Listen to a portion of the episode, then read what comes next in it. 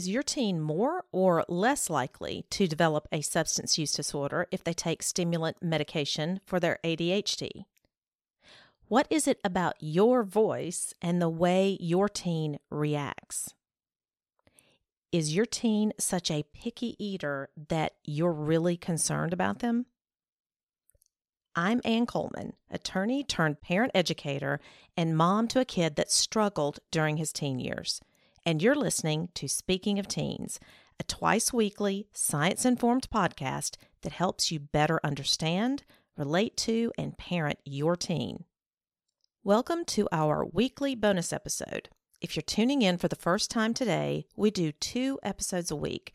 Tuesdays being the deep dive into a single subject, and on Fridays, we do a short take on topics in the news, items of interest, the latest research, anything that impacts you or your teen or tween. Let's look at the first question. Is your teen more or less likely to develop a substance use disorder if they take stimulant medication for their ADHD? A study published just a couple of days ago, July 5th, 2023, in the Journal of the American Medical Association found no evidence that giving stimulant medication to kids and teens with ADHD either protects against or leads to substance use or substance use disorder later on. The young adult participants of this recent study had previously been included in a 14 month study back between 1994 and 1996 when they were around 7 to 9 years old. In that study, the researchers were examining demographic, clinical, and treatment variables, including stimulant medications. The researchers of this recent study then followed up with these same participants every two to three years since that initial study until the participants were around 25 years old. And they found no evidence that could point to any association between whether that now adult participant was more or less likely to use or misuse substances if they had taken stimulants for their ADHD when they were younger. You know, I'm pretty sure I mentioned this back in episode 13 on ADHD and adolescence. There are some people, scientists, doctors, parents, who firmly believe giving stimulant medication to their children with ADHD will only teach them to use medication for everything or get them used to being drugged or prime them for addiction. Then there's the other side of the argument that mainly only researchers have made that using stimulant medication helps a kid or teen with ADHD think more clearly and use self control, and therefore will only increase their ability to resist using substances like marijuana and alcohol. But this study found no evidence that young adults are any more or any less likely to use or misuse substances based on their earlier use of stimulant medications.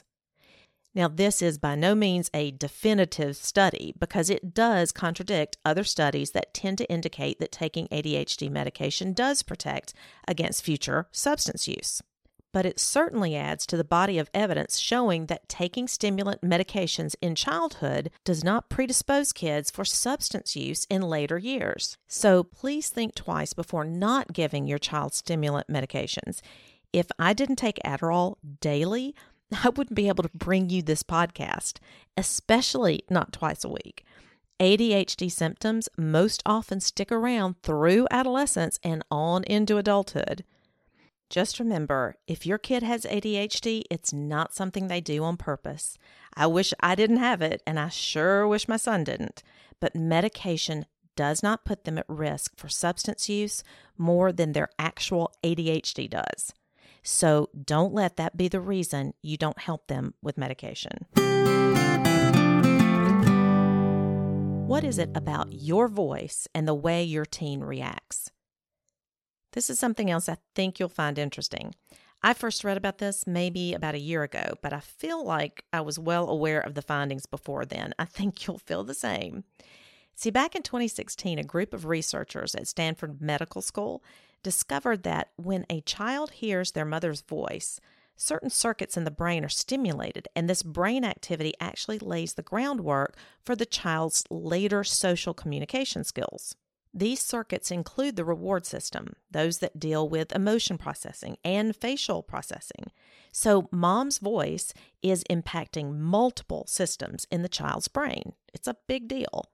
Mom's voice is usually the first one recognized as an infant and continues to be, as the researchers phrased it, uniquely rewarding throughout a child's young life, right up until they turn about 13 years old.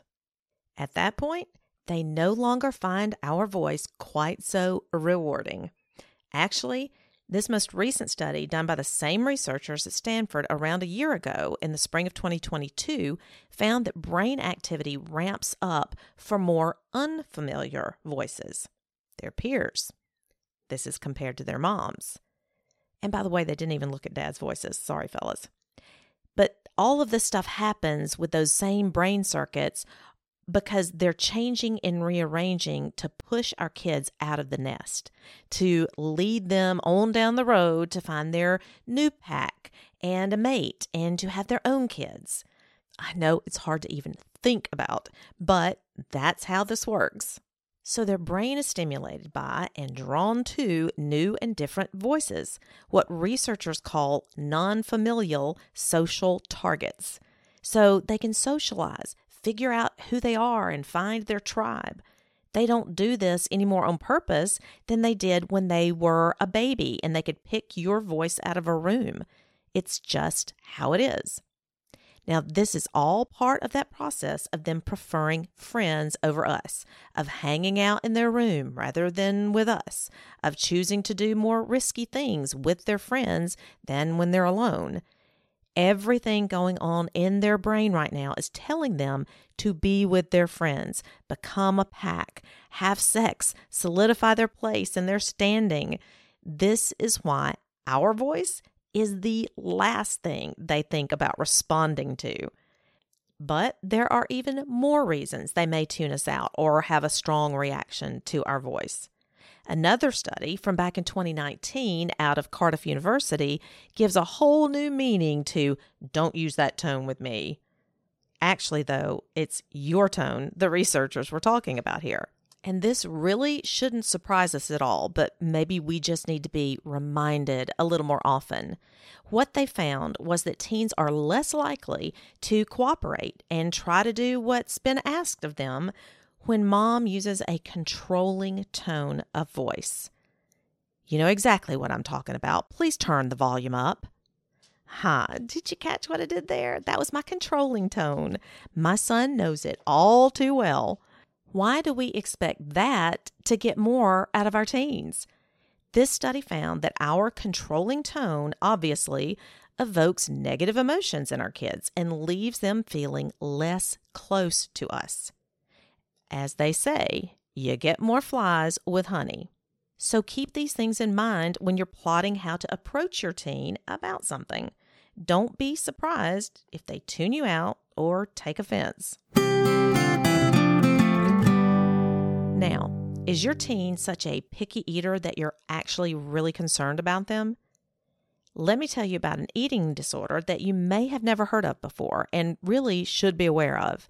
It's called, and I'm not sure how to pronounce this, but it's um, the acronym is ARFID, so ARFID, which stands for Avoidant Restrictive Food Intake Disorder. Think picky eater turned up to an obsessive level. It's only been a clinical diagnosis recognized by the DSM since 2013, so many clinicians are still not all that familiar with it. Forget what you think about with anorexia or bulimia because kids with this disorder aren't focused on their weight or what their body even looks like.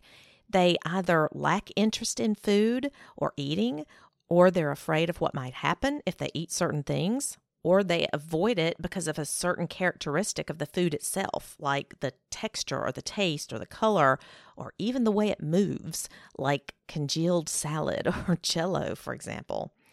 Many of us have issues with a certain food or two. Like, I cannot eat a slimy raw oyster to save my life, and I'd rather have any kind of fruit before a grainy pear.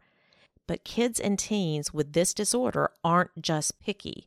They avoid so much food that it leaves them without enough calories to even develop properly.